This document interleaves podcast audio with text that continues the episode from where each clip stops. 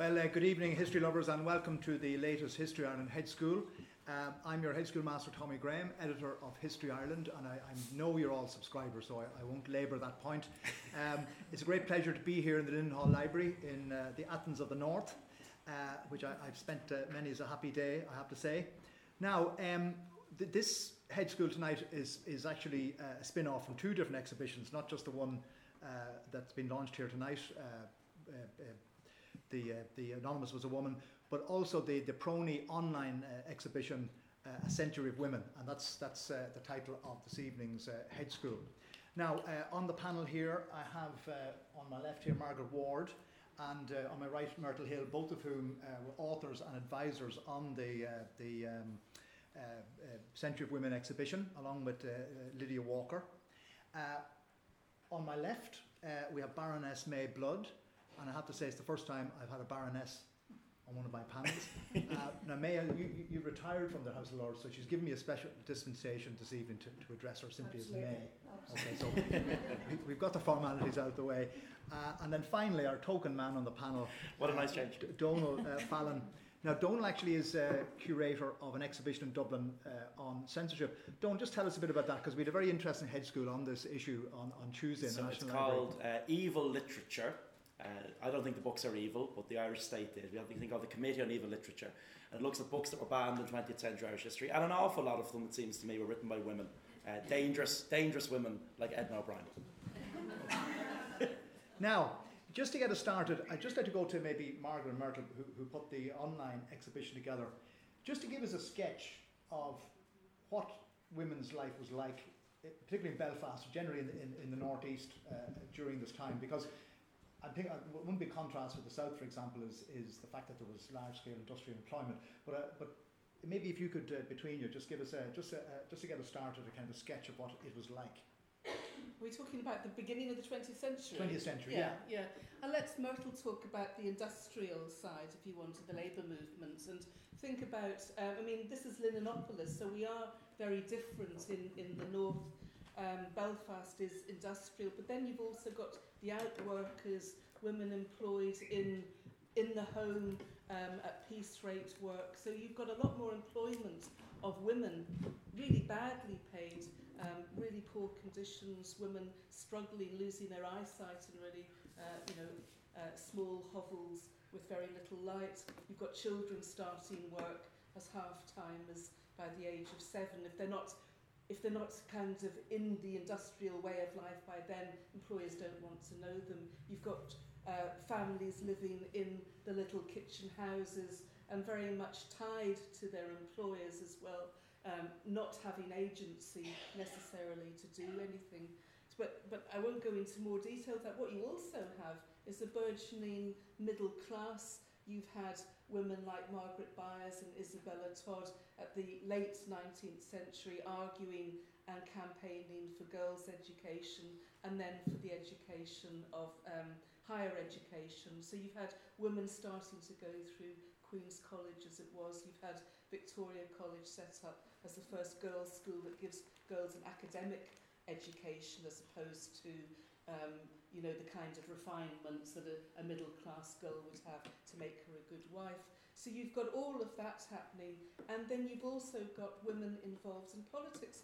And what always surprises me in terms of nationalism is how much more involved the few nationalist women there are, how much more integrated they are. So you've had um, Alice Milligan and Ethna Carbery from the 1890s being the editor of not one but two papers, the Northern Patriot and then the Shan van Vocht. And they're the only women who are editors of a newspaper. And James Connolly's first writings are in the Shan van Vocht. And they, they, they, they produced that until Arthur Griffith starts the United Irishmen in Dublin, and then Ireland can't really compete with two. But they are really active, they're very active in, in um, engaging in the commemoration of the 1798 uprising. So in 1898, you've got the United Irish Women. You actually have women organised here before Maud Gonne organises in Inagh and down in Dublin. So it's not that there aren't people here.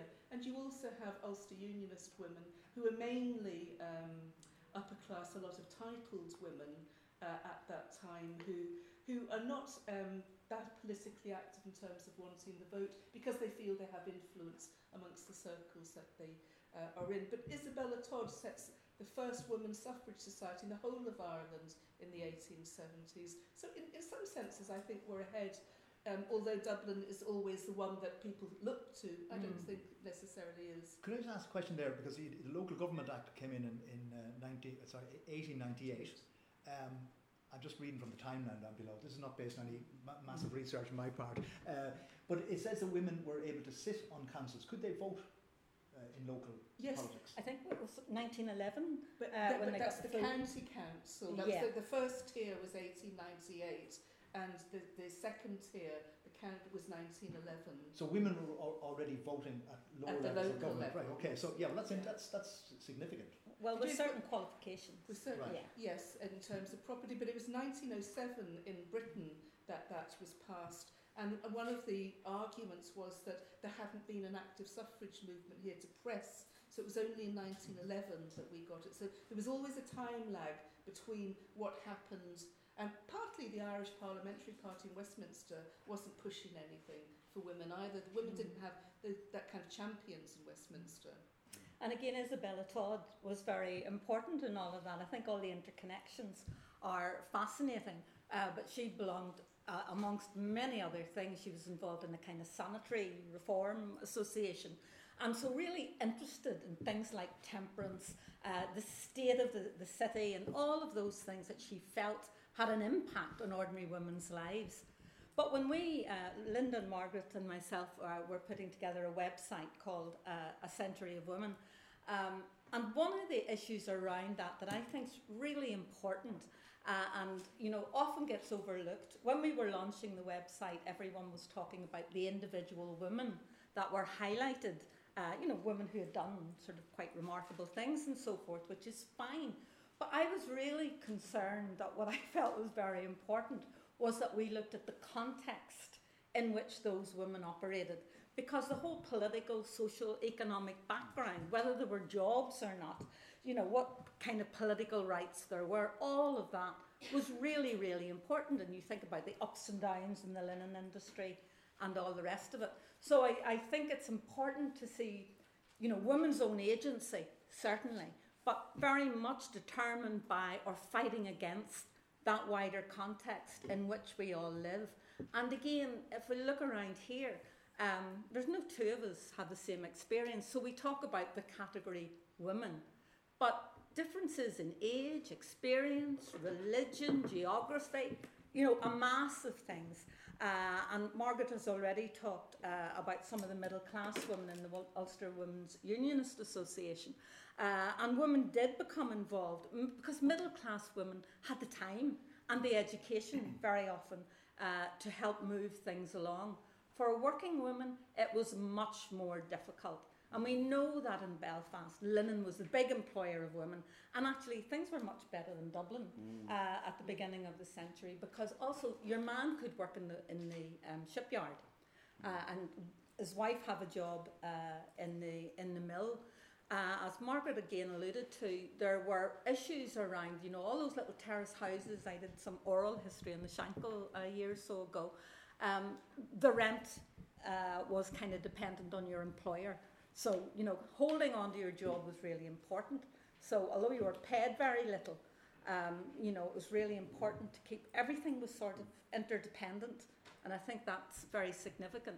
And of course, you had the half timers as well, uh, children from the age of 13 going to school um, a couple of days a week, working in the mill the rest, um, paid like three and sixpence a day. But if you didn't uh, go to school, you wouldn't get your pay. So again, these issues coming together and also leading to illiteracy amongst many kids because they were only spending half their time at school. So there's lots going on. I'll tell you a couple of wee things I picked up on the mill, and then I'm sure May will have lots more to say, but she wasn't around. Uh, in those early days, where I loved hearing uh, the sort of everyday things. Um, people talk, for didn't say that. example, uh, about you know you spent nearly all your time in the mill. Um, so women talked about bringing their washing in, uh, the big troughs of hot water. They would do their washing in them. They would keep their dinner warm in these troughs. They talked about um, breastfeeding uh, and how, you know, whoever was minding the kids, very often the older kids would bring the babies along, and you'd think that was great. The women have the opportunity to breastfeed outside the factory, but, you know, conditions were pretty terrible, mm. and very often those terrible conditions were being passed on uh, to the infants. So there were a lot of issues there. And when you went home, you would have a household with maybe, you know, mother, father, and maybe seven, eight or more children. And very often, you know, I was hearing tales of them sleeping end to end in the bed or in shifts. You know, when one got up and went to work, the other one went and slept in the bed. And I suppose for me, one of the big issues running throughout, right up to our present day, um, was women's whole reproductive um, system and the choices or, or lack of choices. I loved it um, when I was doing a talk um, and there was a very mixed audience. Uh, and uh, one woman said to me, Well, I had to, or my granny had to go to um, the Catholic Friends and ask for their advice. What do you do? You know, can't have all these children. Apparently, the jump off at the junction um, was the main means of uh, trying uh, to um, standardise these things, but it didn't work very well. Um, and it's interesting to see how things very gradually uh, shifted and changed. And they needed to, because you had to pay three and six to visit the doctor. And it was five shillings extra then if you needed medicine.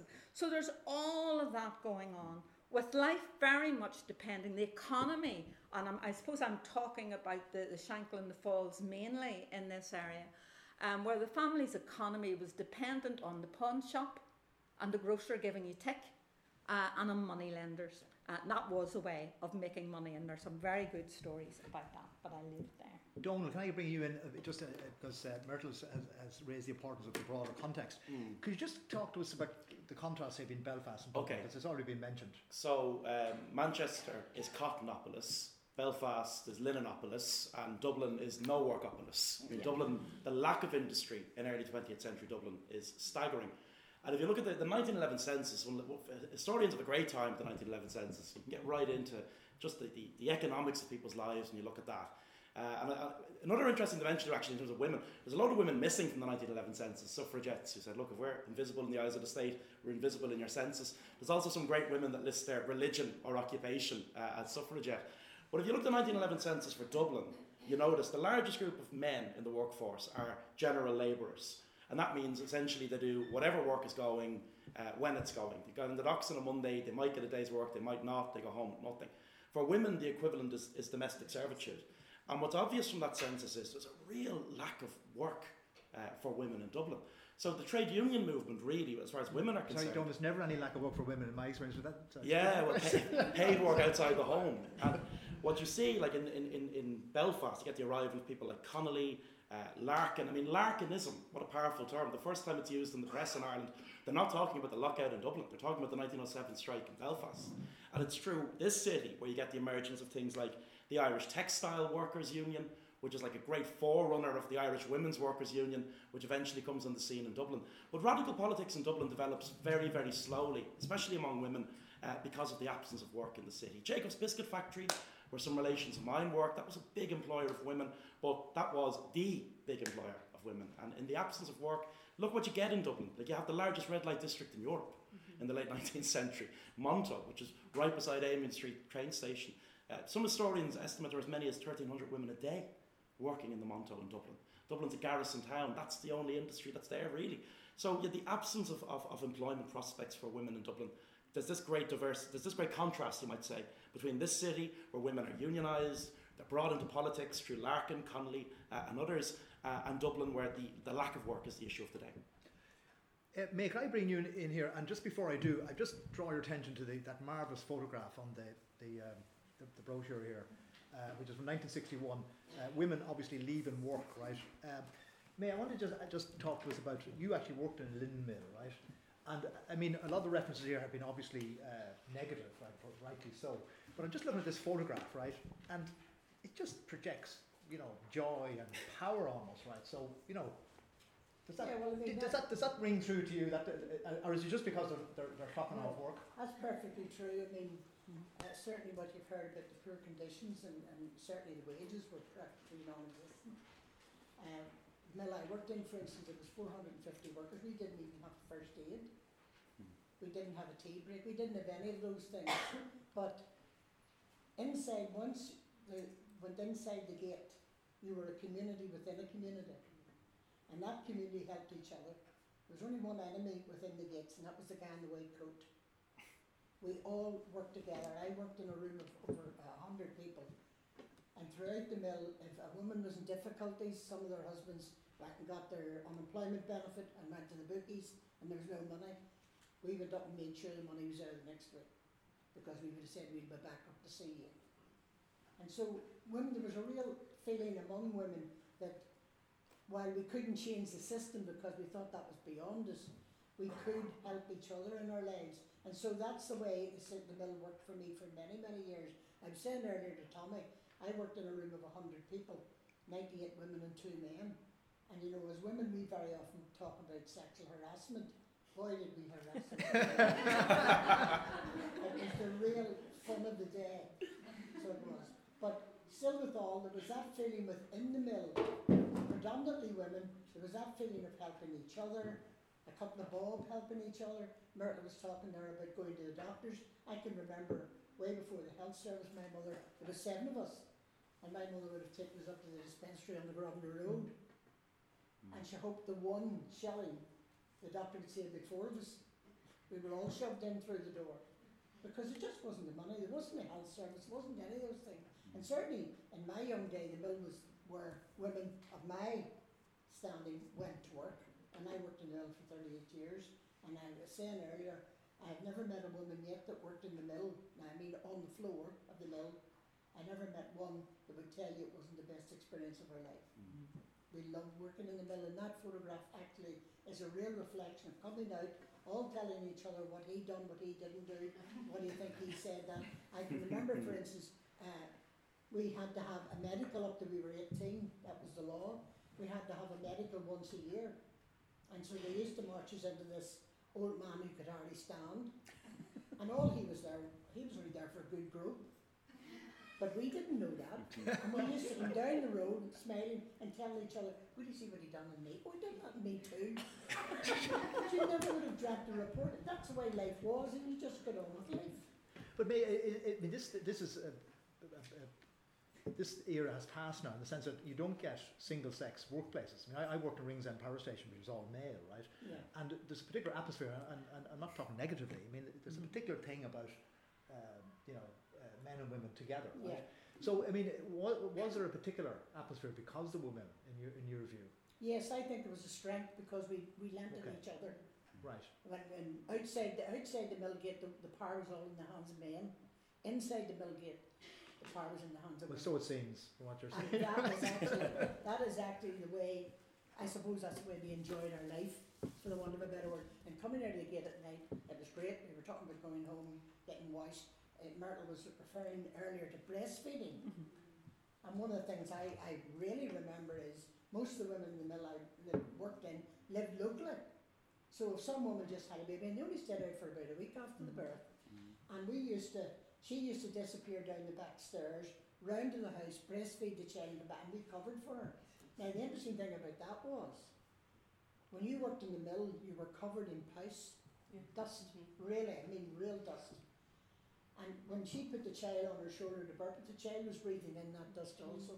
So there was all that actual stuff Mm. going on. We didn't realise we were we were uh, injuring our health. We didn't realise that. But they were things you supported each other. The boss came looking for a particular woman, said, "Oh, she's in the toilet. Women's trouble." That took him away. he didn't want to know. He didn't want to know. And so that was interesting because again, that was women helping women. But we were always told, you know, the, our big Belfast, the nuns would say, you know, if you don't pass your exams, you know, you'll end up like the Millies. Yes. And, you know, a Millie, but, but it was because of this, what they didn't like was the self-confidence Yeah. uh, and the cheek. That's of, right. Of, That's of, right. of, that's what they didn't want That's right. us to be. That's right. Is, Yeah. is what, what Yeah. May's described. And I mean, I left school with, with virtually no education. I left school at the age of 14. I got my education through the trade union movement. Mm. So I did. And even though I joined one of the most male dominated unions, I and it was a hard struggle to have a woman's voice. We got there eventually. But it's all relative too, isn't it? I mean, if you worked as a domestic servant or out on a farm or so, you were isolated. Uh, Mm. And you know, you actually got paid more in the mill, even though it was bad. Plus, uh, although the hours were long, you knew when it stopped. Uh, Oh, yeah. I think you know. So there's the whole big question about whether it was better or worse. So I, I think that's important. But the Yeah. camaraderie is always talked about. Yeah. It should yeah. also be said, Tommy, people are always generally happier leaving work than going into it. You know, I wonder, was, there, was there an equivalent image taken at seven in the morning when they were going in to the workforce and were they as happy then? Just before we move on to the next question, I just want to, I- I forgot to, to explain the format of this uh, to the audience. Uh, these, the panel are working hard up here, right? But you, were, you're expected to do a bit of work as well uh, and uh, ask a few questions and make your own intervention. So if anybody has a question at any stage, just put your hand up and we'll, we'll bring you straight into the discussion. We don't just leave it to the end, right? So, you know, formulate a question. Yeah. Uh, now, there, is, there a, is there a radio mic here, Jason? Yeah. Th- by the way, this is all being recorded, so, so keep it clean. that goes for you and Pickle May, right? When I was a child, my mother spoke. Just, just wait till you get the mic because we, we won't. Is it? The recording. Yeah, just here at the front here. Yeah. When I was young, my mother spoke frequently about the ordinary five eighths, but I don't quite understand what that meant. Do any of the panel know? Oh, there's a good one. The five eighths. In what, what context? It was in the context, I think, of voting and, and sort of having a voice. I've heard the expression, but I never really understood what it meant either. Uh, just y- y- pass the microphone over here. So, I ju- think, I think somebody who works five. No, just use- use the mic if you Five could- days a week. Ah, just ju- just repeat that, could you, on the mic, please, so we can the, the, the recording will hear it. Yeah. Hello, Belfast. Um, I think it means uh, someone who works five days a week, eight hours a day. Um, Ah, right, that's it. Ah. Yeah, yeah. they describe himself as a five eighter, so. Was that would happen later? Lynn, yeah. Yes, um, May, I'd like to ask you about, you know, when the mills, as you worked in them, when they became unionised, you know, did everybody join?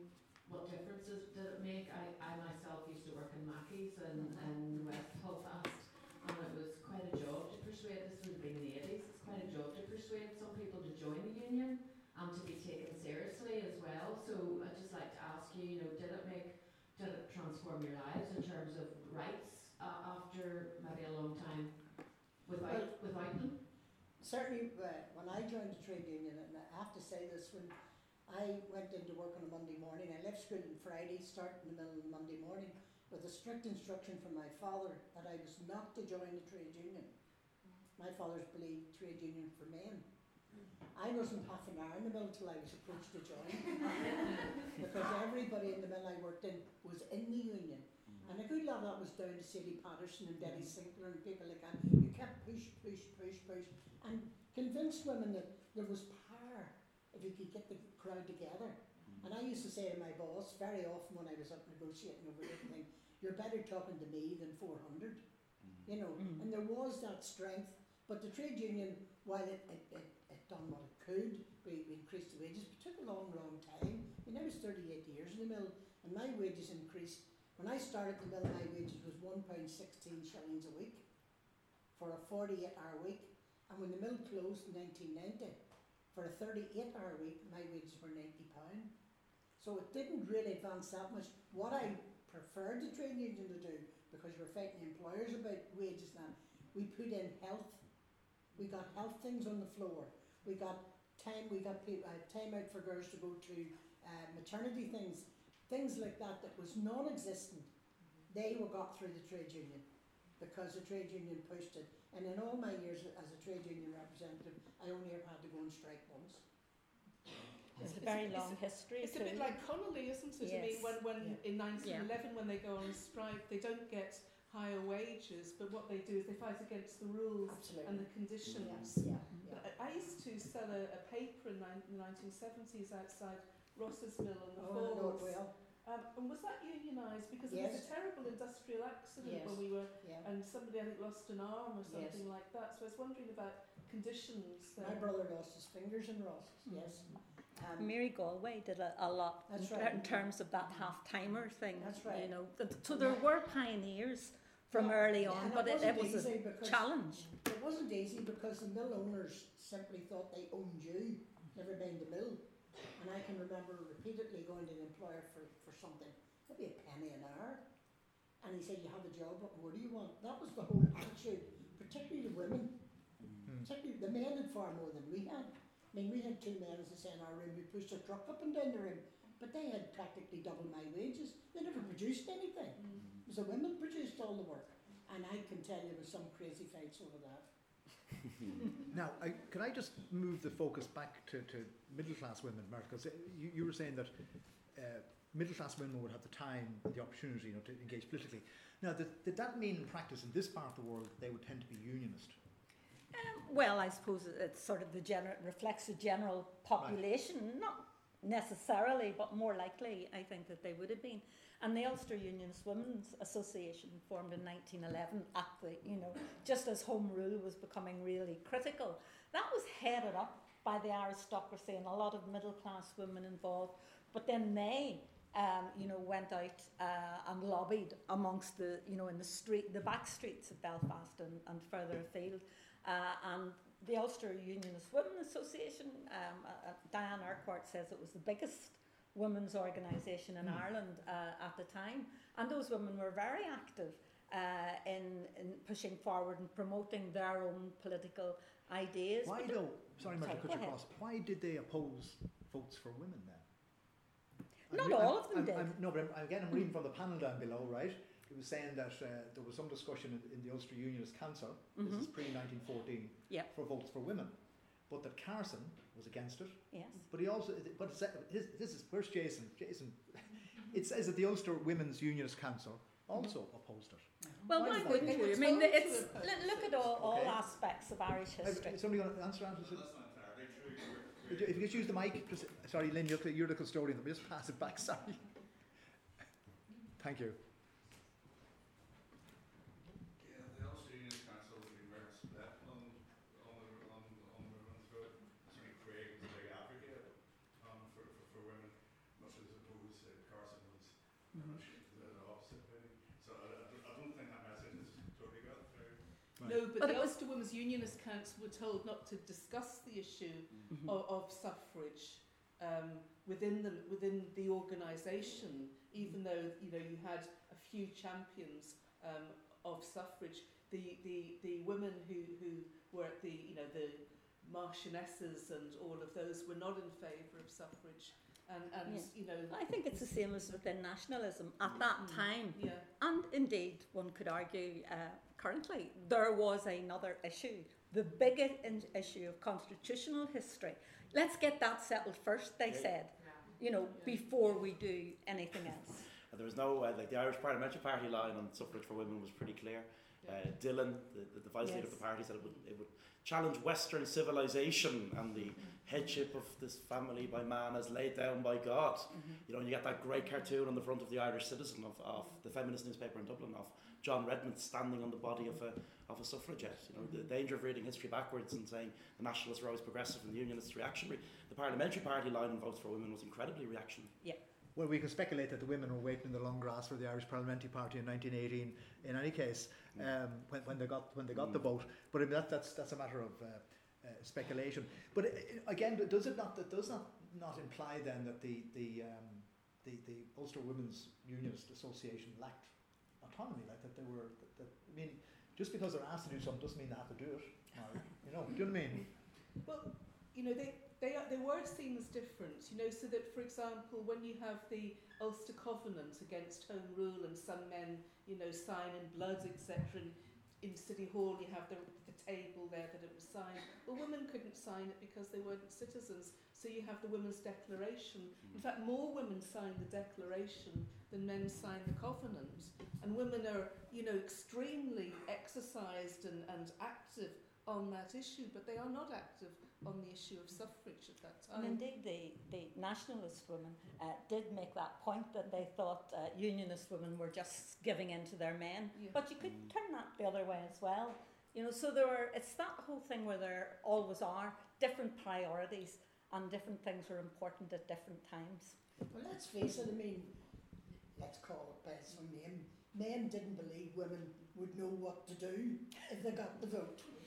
And they wouldn't what to to change the system. I can remember when we set the Women's Coalition up, I remember a leading politician in Northern Ireland telling me that if women went into politics, it would end of family life as they knew it. And that hmm. is And very thank much goodness for that. that's very much, but that's very much the criteria. I mean, I, I knew a lot of women who would have been in the Ulster Unionist Association, Yeah. but they were all fairly well to do. There's men with good jobs, maybe we car at the door, and they were welcomed into the, the association. Can you imagine me going to join it? Mm. There'd be no chance. That's exactly what I was imagining, May, actually, when, Tommy just got back. Yeah. when Margaret mentioned that they were told not to do something, right? Um, That I've just said, I'll go back to the parliamentary party and the nationalist side of things. Uh, there were some voices in the parliamentary party, in fairness to them, some men that did believe in, in the right of women to vote. Uh, and one of them was this great guy called William Field uh, in Dublin in the St Patrick's Division. And he was a, a firm believer in the right of women to vote. And when he lost his seat in 1918, he lost it to a woman. Countess Markievicz won that seat. So. But also, remember, we had Joe Devlin here, so uh, you know, Belfast is different. And Joe Devlin was a fantastic champion for linen Absolutely. workers. And so in 1918, they weren't supporting Sinn Féin, they were supporting that's right. Joe Devlin. That's right. Um, you know, and he remained, and he was a supporter of women. Yeah. And I, I find it interesting, although, uh, you know, he's against the suffrage movement because of party politics, but when that issue was solved, he sets up, you know, mo- uh, chil- mothers' homes and women's homes and various things, and is very friendly with women like Hannah Sheehy Skeffington. Now, just I want to go on to uh, the, the First World War, right, women's involvement, involvement in that, uh, and in particular the role played by Lady Londonderry. Oh, yeah. Lady Londonderry is quite interesting. Um, uh, of course, it was a fascinating period of change in different directions for many people, especially women, I think. Uh, but uh, Lady Londonderry set up the Women's Legion uh, in 1915 uh, with the aim of uh, replacing, um, training women to replace men who had gone off to the front and everything from, um, you know, gardening, driving, uh, horticulture balls, all sorts of things. And she was quite interesting because she had this uh, thing, you know, what she didn't. She was very conscious, uh, and you would be. if You saw the cartoons of the suffragists and, and so forth. Very conscious that she didn't uh, want great big hulking. She didn't know, want women to be Amazons. uh-huh. She didn't want them to be Amazons. Um, and, you know, th- these were all temporary things, but it did give a lot of opportunities to a lot of women, particularly things like nursing, whether it was professional nursing. Um, Dr. Elizabeth Bell, for example, who had, she wasn't a nurse, uh, she had been a, a, a suffragist who had um, tended women on hunger strike and so forth during the, the suffrage crisis of 1914. But she went off to Malta uh, to serve as an army doctor. You had other women, thinking here of Margaret McCoubrey, who lived just off the uh, Ormeau Road, another uh, important um, suffragist who uh, was a pacifist uh, and who, very interestingly, I thought, joined the Women's Peace Crusade, uh, formed in Glasgow, in the Glasgow slums during a, a rent strike. Uh, and she joined that and tried, uh, completely and utterly failed, uh, but tried uh, to hold a, a peace conference uh, here in Ireland. But you had women going out and doing all kinds of work. I mean, we hear about the ones in Mackie's. Um, so jobs were lost and new jobs found uh, and what have you. But there were also other changes which I think are important before the war, which helps explain why things change, seemed to change so much afterwards. You had the typewriter uh, coming in at the end of the 19th century. You had jobs in the civil service and the post office. You know, you, you had the, the big sewing machines coming in. You had middle class women getting jobs, for example, uh, when I was up in an, uh, a residential home. Uh, I hate to say old people now, 'cause, you know. Yes, that's, that's, Uh, but, uh, but people were telling me there was a whole group of these women who used to work in Anderson McAuley's or Yes. Robinson Cleavers, and they were telling me about the different departments and so forth. So you have a bigger range of job for lower middle class, middle class women, uh, and so forth. So things are changing, spurred along by the war. Um, but uh, and I could absolutely, say a little bit more about Lady, Lady Londonderry. She was one of the few who was a suffragist. yes, Uh, I mean, it wasn't a suffragette, but she did support the Votes Yeah. for Women movement. But she was also very elegant. If you've seen pictures of her and Mount Stewart and all of that, so you know she wants, she, you know, the, the, the kind of uniform and everything. She was very concerned about that. But the, the, the land girls and women in the land army, all of that stems from her inspiration. Mhm. And eventually, women joined the army as a unit. But Mhm. it is through her. So, um, in, in fact, it was, she was much more influential in Britain than she was over here Yeah. because we didn't have conscription in Ireland. Uh, and they did have it in Britain, so women were much more important in the lo- wa- war effort across the water Mm. in terms of taking over jobs once men had been conscripted into the army. Um, so And we then- didn't have really- quite so much. really of that. visibly as well. You've got that great change in fashion, you know, uh, Mm-hmm. and women are wearing trousers and more kind of uh, easy clothes and so forth, if you like. So I think the changes socially were absolutely tremendous. And in Yeah. the south, one effect is Yeah. women are in the workforce. So we get the munitions Yeah. factories Yeah. uh, in Yeah. Dublin. Finally, women are, are working. Mm. But the war creates a real dilemma for the, the suffrage movement on the island of Ireland. In Britain, the suffragette movement overwhelmingly, not, not entirely, but overwhelmingly rallies behind the war effort. And the left all over Europe does it. You know, and people that said, oh, when a war comes, we won't fight it, the working class movement will rally against the war. What did they do? They all fell in behind their respective national war efforts. And then in Dublin, the front page of the Irish Citizen says, damn your war. You know, we want the vote. So the, the suffrage movement in Ireland, the problem it has is some of them regard themselves as British suffragettes, some of them regard themselves as Irish suffragettes, and how they respond to the war is, is, is very, very different. But also the war gives uh, women who want to support the war effort um, a space like Lady Aberdeen, who's the wife of the Lord Lieutenant and our, she sets up, she's a suffragist as well, she sets up a women's emergency committee and that's north and south. So they start off uh, women's police patrols in Dublin, although they say in the minutes they couldn't get anyone from Belfast to agree to be a part of the patrols. What it was was trying to protect women from soldiers because there were so many more soldiers on the streets and it was all a thing about morality. But that's the start of women joining the police service after the war. It starts from that, that Women's Emergency Committee right. and, and looking at um, conditions in, you know, were women going to be cheap labour in factories or were they going to be given uh, a, a wage similar to men? And so Sylvia Pankhurst, for example, who's anti-war and a socialist, comes over to Belfast in 1915 and she's trying to campaign to increase the wages given to women who were working in the war industries. So there's a lot of that work going on as well. Women who were in the suffrage movement trying to support women who were working in the war industries. Of course, you could be very cynical about, uh, well, about most things, but you could be very cynical about the police women as well. Um, you know, there was the notion that um, the main um, aim was to prevent uh, women who were getting a separation allowance from dallying with other men, you know. So, and to, to, to prevent any kind of sexual uh, misdemeanours and so forth.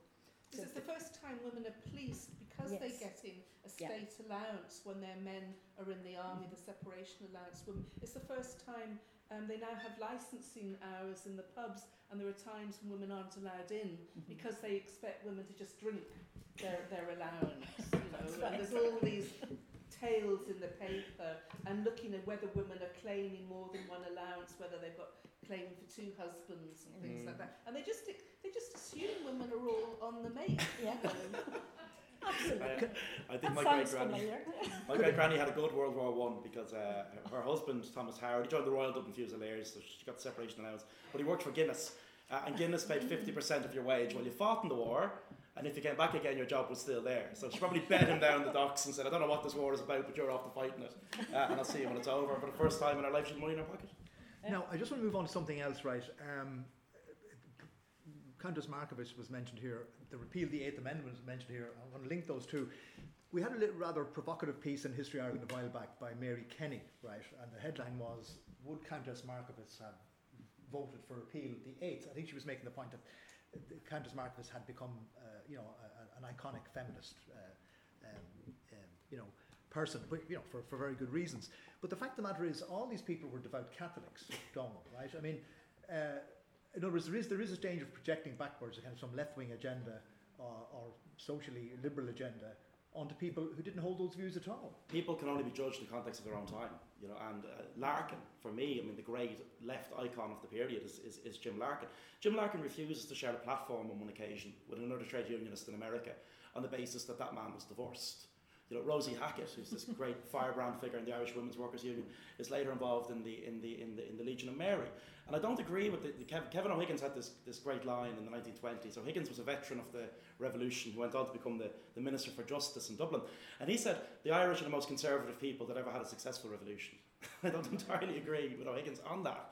But I mean, if you look at the, the social attitudes of the day, some of the, the, the witness statements, brilliant resource. I mean, we have thousands of prime resource uh, you know, recollections from people that were there in the Irish Revolution from every corner of the island, from Bulmer Hobson in Belfast to teenagers in Cork or in the Fianna. And they do talk a lot, you know, on occasion, with women that were in Cumann for example, about soldiers and women on Grafton Street. They talk about women of low morals, all this kind of stuff.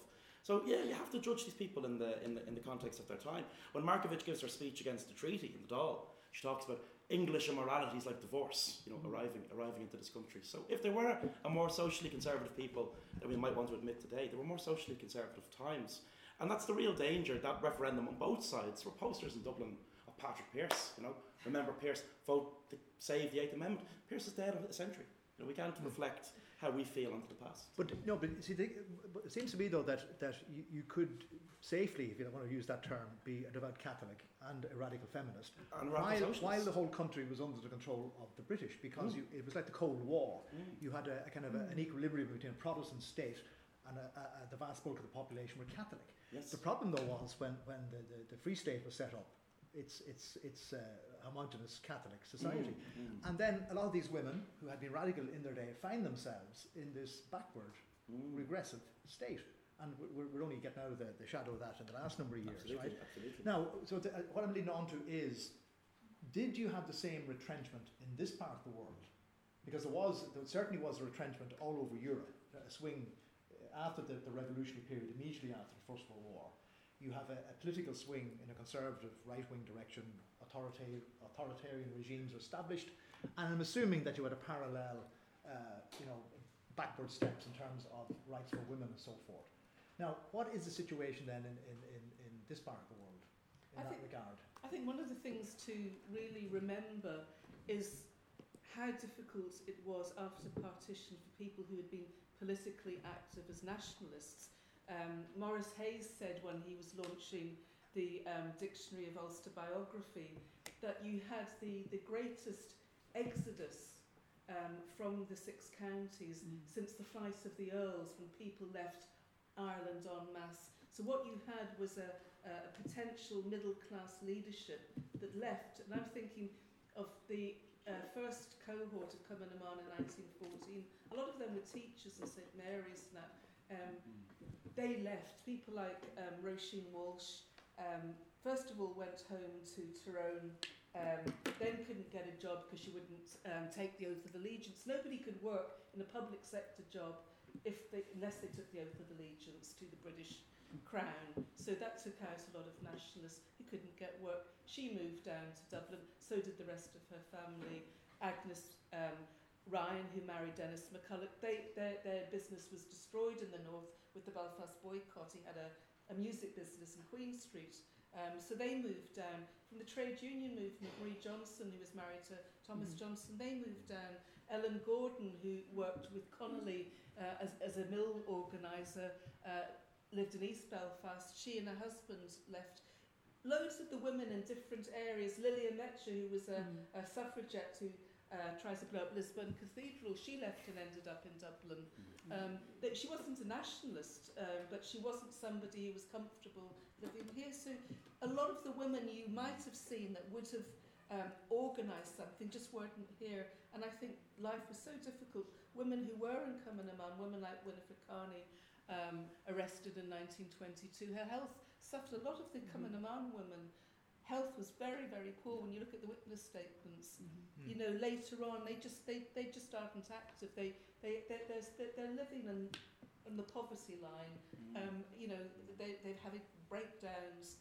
Um, they're just not in a position to organise anything. It's a really desperate time, I would say. Mm. What you do have is some women standing for election in terms of unionists. But you have a whole nationalist just rejection Hmm. of here. Well, they out it, yeah, essentially. yeah, what Then on the, on the union side? Uh, But, well, what we're talking about here also, for those who did remain, and I agree with you absolutely that uh, many of the, the the brightest and best and forward, most forward-looking left the country altogether. Emigration was, you know, at its highest.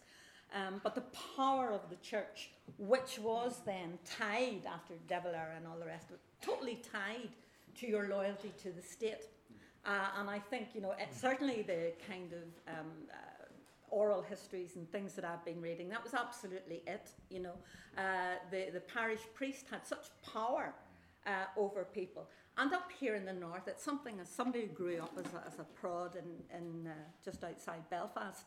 I remember being at an international conference and everybody, and I, I was to talk about something about religion, and I, it was the first time I'd really thought about it. Um, that everybody knew, this was the 1980s, and everybody knew about the Catholic Church and its oppressive um, uh, influence over women in Ireland. But I have to say, um, you know, uh, the evangelical church had exactly the same kind of hold uh, over women and family life. The Women's Institute would have nothing to do with contraception and all the rest of it. First Mary Stopes Clinic had opened, had to close again very quickly, and even the Brook Clinic in more modern times. You know, so all of that was going on, and I remember saying, "You prophet," you know, uh, that if it's written into the law, you can change the law. Attitudes are much harder to change, and we can see that that's happened. And so we are lagging behind, but there are so many different layers in that. Yeah. Well, Myrtle, you, you've, I, I picked out, you see, you've ruined my line here now, because I, uh, up the wall, I saw Mary Stopes Clinic open in 1936. I'm thinking, oh, was this, this, this uh, open, you know, progressive attitude up here. And now you're telling me it was shut down immediately. Well, not, not quite immediately. Well, it lasted for a while. But um, there's this wonderful woman that we need to do more work on, Dr. Olive Anderson, uh, who keeps appearing every now and again. And I have a friend, a, a much older friend, who was a midwife, who remembers this woman very well, who um, was uh, involved and concerned uh, about the whole issue of contraception and multiple births and, and so forth. Uh, and she set up a clinic in 1940, uh, I think, which by 1951, dates are hard to pin down, um, uh, became, a- it was a contraceptive clinic that was part of the, what was, or what became the Royal Hospital. So there were individuals working, but even my friend who's in her 80s now um, talks about the opposition that there was to that and how there were all sorts of ways of getting around it, what you call this clinic and, you know, what we, people were coming for and all the rest of it. As I say, my daughter, um, I remember saying, you have to go and get some contraceptive advice. And because it was me, she went to the Brook Clinic. And she said to me, and this is what, maybe 20 odd years ago, she said to me, I was going there with your blessing, you know. She said, there were all these big red faced farmers shouting murderess at me. What if you were a wee girl from the country coming in and saying that, you know? Hmm. So that history has hmm. gone on, and, you know, look where we are now. Still But, does that, but that, does that suggest then that this, you know, uh, retrenchment was north and south? You know, what we think of as, as Catholic Ireland, right? That hmm. the same thing was happening on the other side of the house. Well, I think it's really hard to do these general sweeps Hmm. because there are always individuals and groups of people going against the grain Hmm. and so forth. But in general terms, I think that's true. But I think we have the carnival of reaction north and south that Connolly prophesied. Yes, you know, yes. because what you have is a six county state that, that comes into itself. You have a 26 county one that is overwhelmingly Catholic and isn't mediated by Mhm. the kinds of voice that you would have had in a 32 county So I setting. mean, it just interested me in your day, like, I mean, say in the 50s, what was the situation in terms of family planning and so on? And, and There wasn't such health? a thing. Okay, so, Abortions was back straight, and I can remember them vividly. Mhm. I remember standing outside a house where we were told the woman had fell down the stairs. right, That was very common. so it was common, It was common, Right. and, and right. people who got themselves in that kind of difficulty normally went to see their mother or the woman up the street, Mhm. and the next thing it was all over. And if if you're a, if and I had a friend went full term, she was sent away to a nunt, Yes. and the baby was immediately adopted. End of story. There's no Yeah. such a thing as clinics and I was recently involved in the Mary Stopes here. No Mhm. such a thing. I can remember going to meetings recently Mhm. and being bombarded by people shouting at me. Yeah. I didn't know where I was going because there was eight floors in the building, Right. but you weren't allowed to go in, and that's still very prevalent. So this is something that unites us, north and south. right? Absolutely. Sense of yeah.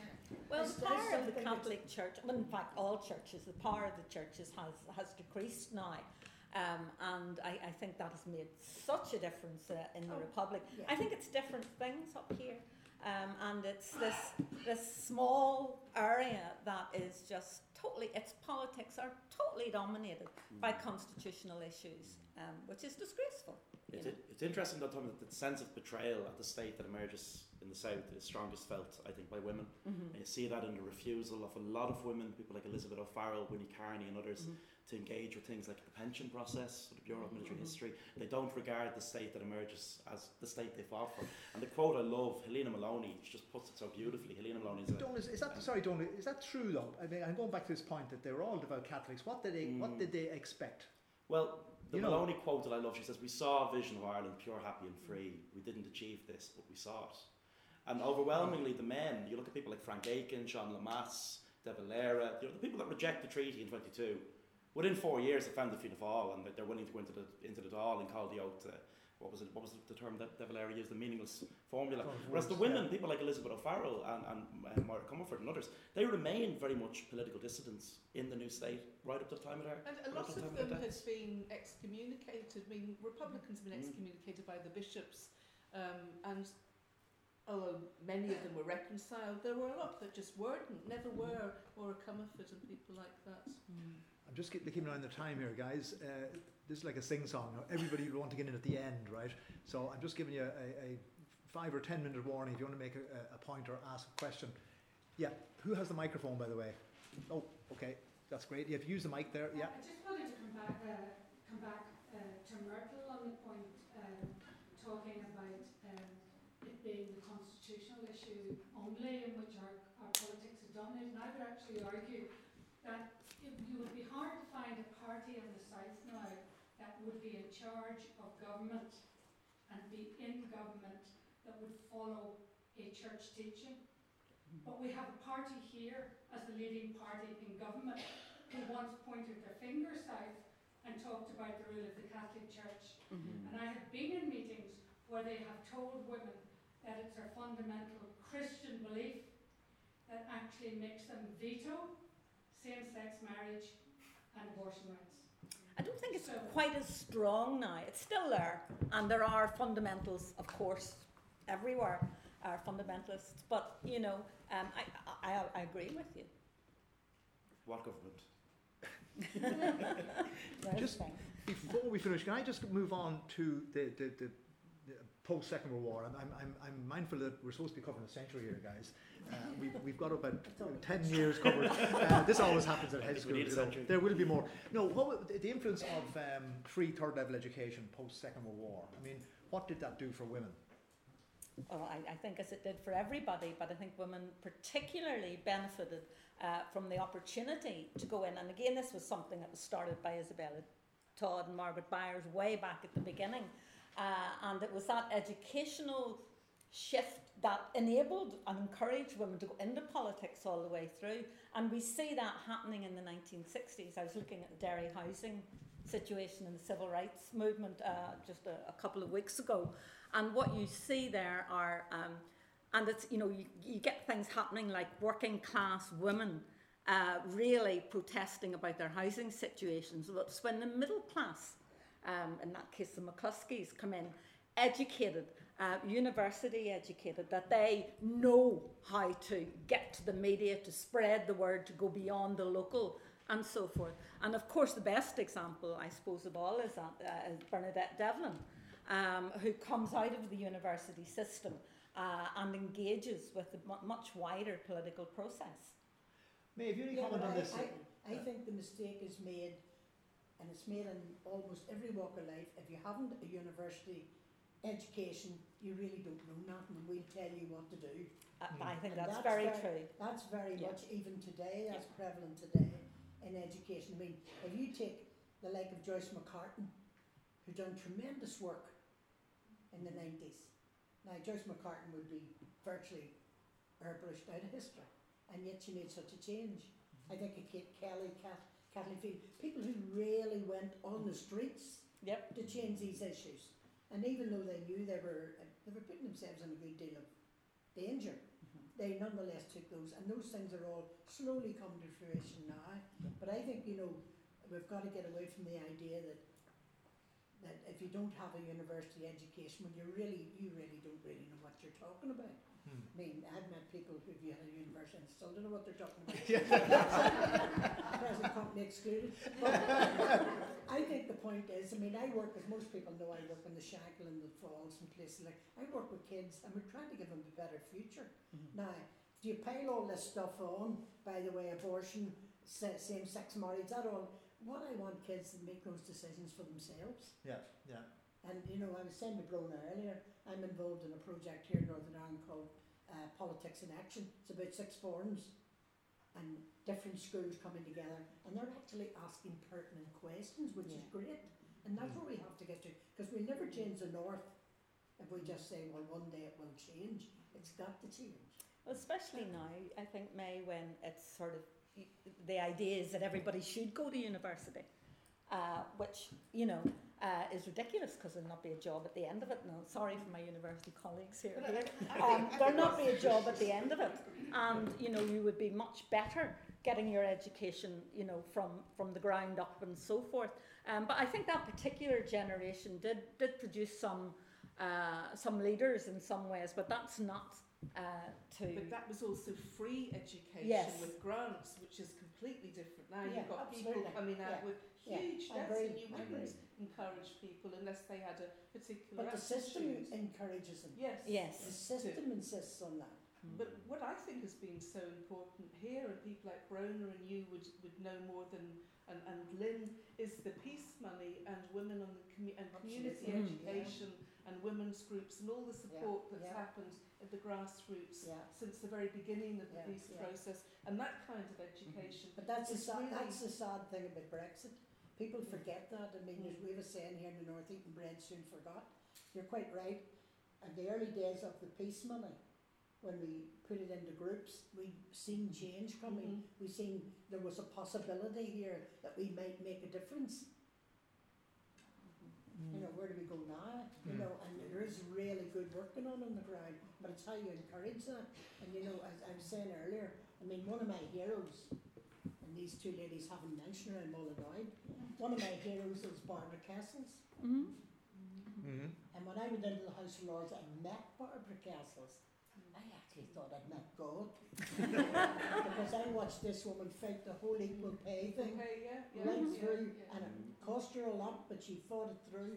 And I met people like Brenda Dean, one of the first women ever to head up a British trade union. Mm. So there's good work going on there, you know. hmm We- We're not necessarily stuck in the past. Mm. I think the women's movement is beginning to, to show, and as you heard the, the uh, Lord Mayor tonight talking about the different things that's happening, which is good. The women's centres all over Ireland, north mm. and south. It's great.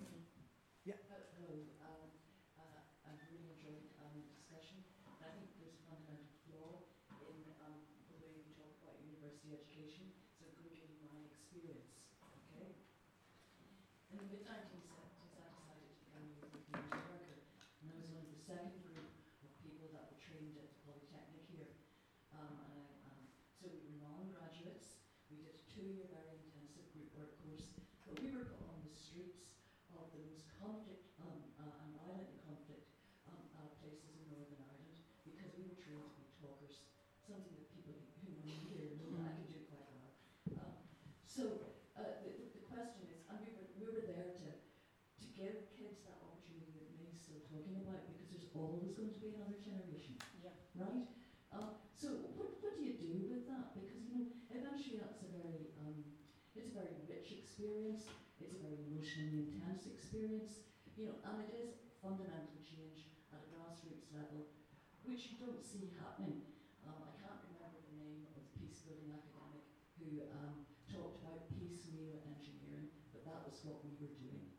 So I decided after five years and I'd had enough, and I went to university. Um, and um, because because of the nature of the work I had done, I always found I was being pulled back into doing other things. And even uh, I became a social anthropologist and um, I joined one of the anthropological associations. And I found my colleagues, who were all trained field workers and very good critical analysts, um, would say to me, Would you go down and do that because you really know how to talk to these people? You see, that's a fundamental skill you never lose. Now, the fundamental flaw I think that there is is that you you seem to represent university education as something that comes out from an 18 year old to a 21 year old. I've been in education now for 40 years, youth worker, teacher, lecturer, community facilitator, and that is what education is. I believe the peace process is about educating people. It's about changing, changing attitudes and building a positive future.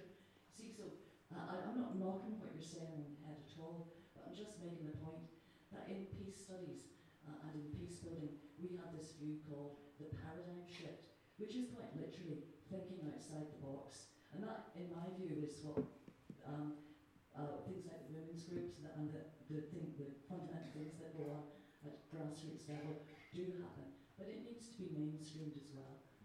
It needs to be mainstreamed as well. So, uh, um, education, you know, education is lifelong now. And if we have a historical perspective and we think about the people that went to university and then did this and that. That's all very well.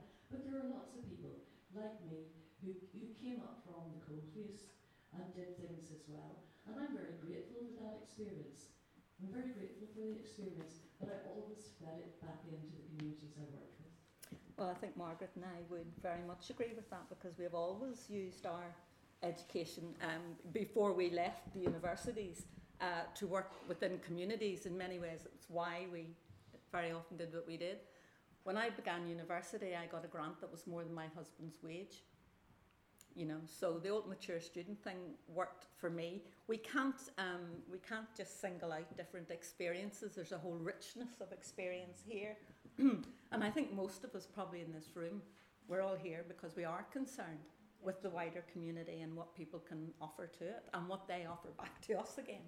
Yes, I mean, I've my experience as working as director of the Women's Resource Development Agency and being Women's Officer for Belfast City Council in the in the early 80s. Very different experiences and working with women in the community then.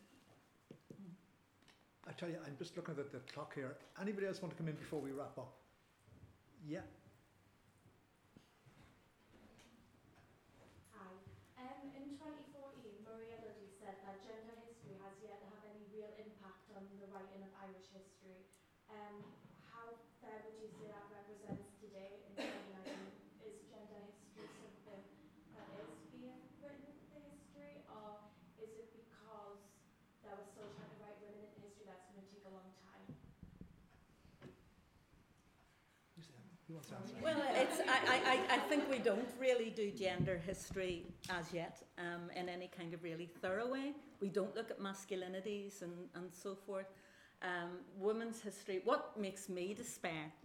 is when one of my, um, uh, particularly one of my university colleagues will come up to me and say, Oh, hey, Myrtle, I read this wonderful piece on so and so. Do you know about her? And I say, There are so many books and articles written about her but they're not mainstreamed. And this is our big difficulty now, I think. I think we were right to go women's history because there was so much to be done. And the issue now, uh, and the centennial, centennial events have made a huge difference, I think, because even if it was tokenism, we were invited to all of them. Uh, and, you know, we, we were able to, to get our, our bit in. Mm. And I do think there's, you know, there is recognition now, but it's very slow in coming. But for me, the problem has been mainstreaming women's history. Um, it's happening more, but very slowly. I think one of the, um, to me, one of the things that I'm looking at at the moment is the military archives and the witness statements and the pension applications of those who were involved in the War of Independence and after. And you've got a, a woman, Cecile Gordon, who's the head of that whole project and who's a feminist. And I think she has driven and, and, and looked and changed the culture. So I went to the launch of the IRA Brigade Activity Reports recently, and a lot of historians gave um, presentations on different aspects. But they all brought in women at some stage, and in, not in a false way. I think that it is much more mainstreamed now, and the way that the archives are is, you know, that you do have the Cumann na mBan women, and you are seeing them now. They're trying to sort of map them side by side with the men that they worked with, so that you can no longer just have um, what's been very interesting that people talk about, you know, the War of Independence started at Soloheadbeg when Dan Breen and Shigs Priestful, um, and you, think a woman was not involved, and now you've got these brigade activity reports, and every single woman who was there, who sheltered the men before they went on the operation, who took the arms away after, etc. This invisible army that nobody kind of knew about. It was always boys' own adventures. Yeah was how the, you know, the history was. It's now much more nuanced and much more complicated. And so I think that we're starting to kind of tie it together in that one aspect. Now, that's only one aspect of Irish history, but as, as Myrtle says, with the centenary of women and the vote, for example, I think there's been so much more state recognition, both north and south. There have been lots and lots of events. Um, so I don't think people can ignore it. But one of the best examples or uh, archive sources of the Irish Citizen, the suffrage paper, yeah. and very few male historians see that as an important yeah. source. I think once male historians properly use that, I think we'll have really kind of leapt over, and uh, that would be a paradigm shift for me. Yeah, and for anyone who wants to look at it, it's, it's online, it's digitized. It's, online. it's in the British yes. Newspaper Archives, yeah. it's going on to the Irish Newspaper Archives soon, it's a great source. Uh-huh. All credit as well to the editors of the recent Atlas of the Irish Revolution mm. University College Cork. They put great emphasis on the role of women yeah. uh, in the revolution. And going back, I mean, going back in Irish historiography, uh, books like Unmanageable Revolutionaries, Margaret's book. I mean, the, there's been a, I think the, the, the role of women in the Irish Revolution, there has been good work done. There's an awful lot more work uh, to be done. I see there's a new book on the Irish Citizen Army that's just been published, the Hercules Army, and rightly it talks about the, this, the unique place of women in that organisation by comparison to the Irish Volunteers, which they couldn't join. So yeah, people are looking at the female experience of the, of the revolution more. And more. there is there is a darker side to this though, because uh, tomorrow we're, we're going to have a Hedge School down in Cobh on the, the War of Independence, but Linda Connolly will be on the panel, yeah. and uh, I know Linda's going to have a few things to say about you know violence to women uh, on either mm. on both sides um, during the War of Independence. And I, I suspect it's an issue, you know, when, it, when, when, when the history is written of the, the recent troubles here, uh, but I can see we won't have time to go into this. That'll be another Hedge School, but that's another story to be told. Uh, mm. Is is the particular problems that women faced uh, during the troubles? Before you, May, do you want to, you want to come in on that? Yeah. No, uh, I don't wish to make uh, fun of what we're doing here. I think it's a very serious subject. But I heard a joke recently. this guy said, "There's one thing about it, you know, equality, women getting into politics is the right way."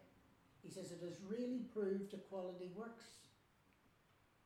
He says, We blame the men for the mess. Look at the mess we're in now with three women leaders. so let's not get carried away that if the world was women tomorrow, things would be different. There's always going to be that conflict, but we have got to keep pushing. So, uh, well, I think I'll, we'll wrap up on that note. Uh, thank you very much, uh, uh May Blood uh, and uh, Margaret Margaret Ward here beside me, uh, Myrtle Hill and Donal uh, Fallon. And I'd like to thank you, the audience, in particular those people who contributed to the discussion. And uh, if you want to take a fast car down to Cork, you can come to the next Hedge School tomorrow uh, in Cobh in the afternoon. Um, I'm a bit like a show band here. I, I, can't play the next town. I have to go to the other end of the country. This has been great. Uh, I will be back here soon, I hope. Uh, I hope you enjoyed the, the, the, the Hedge School. Thank you.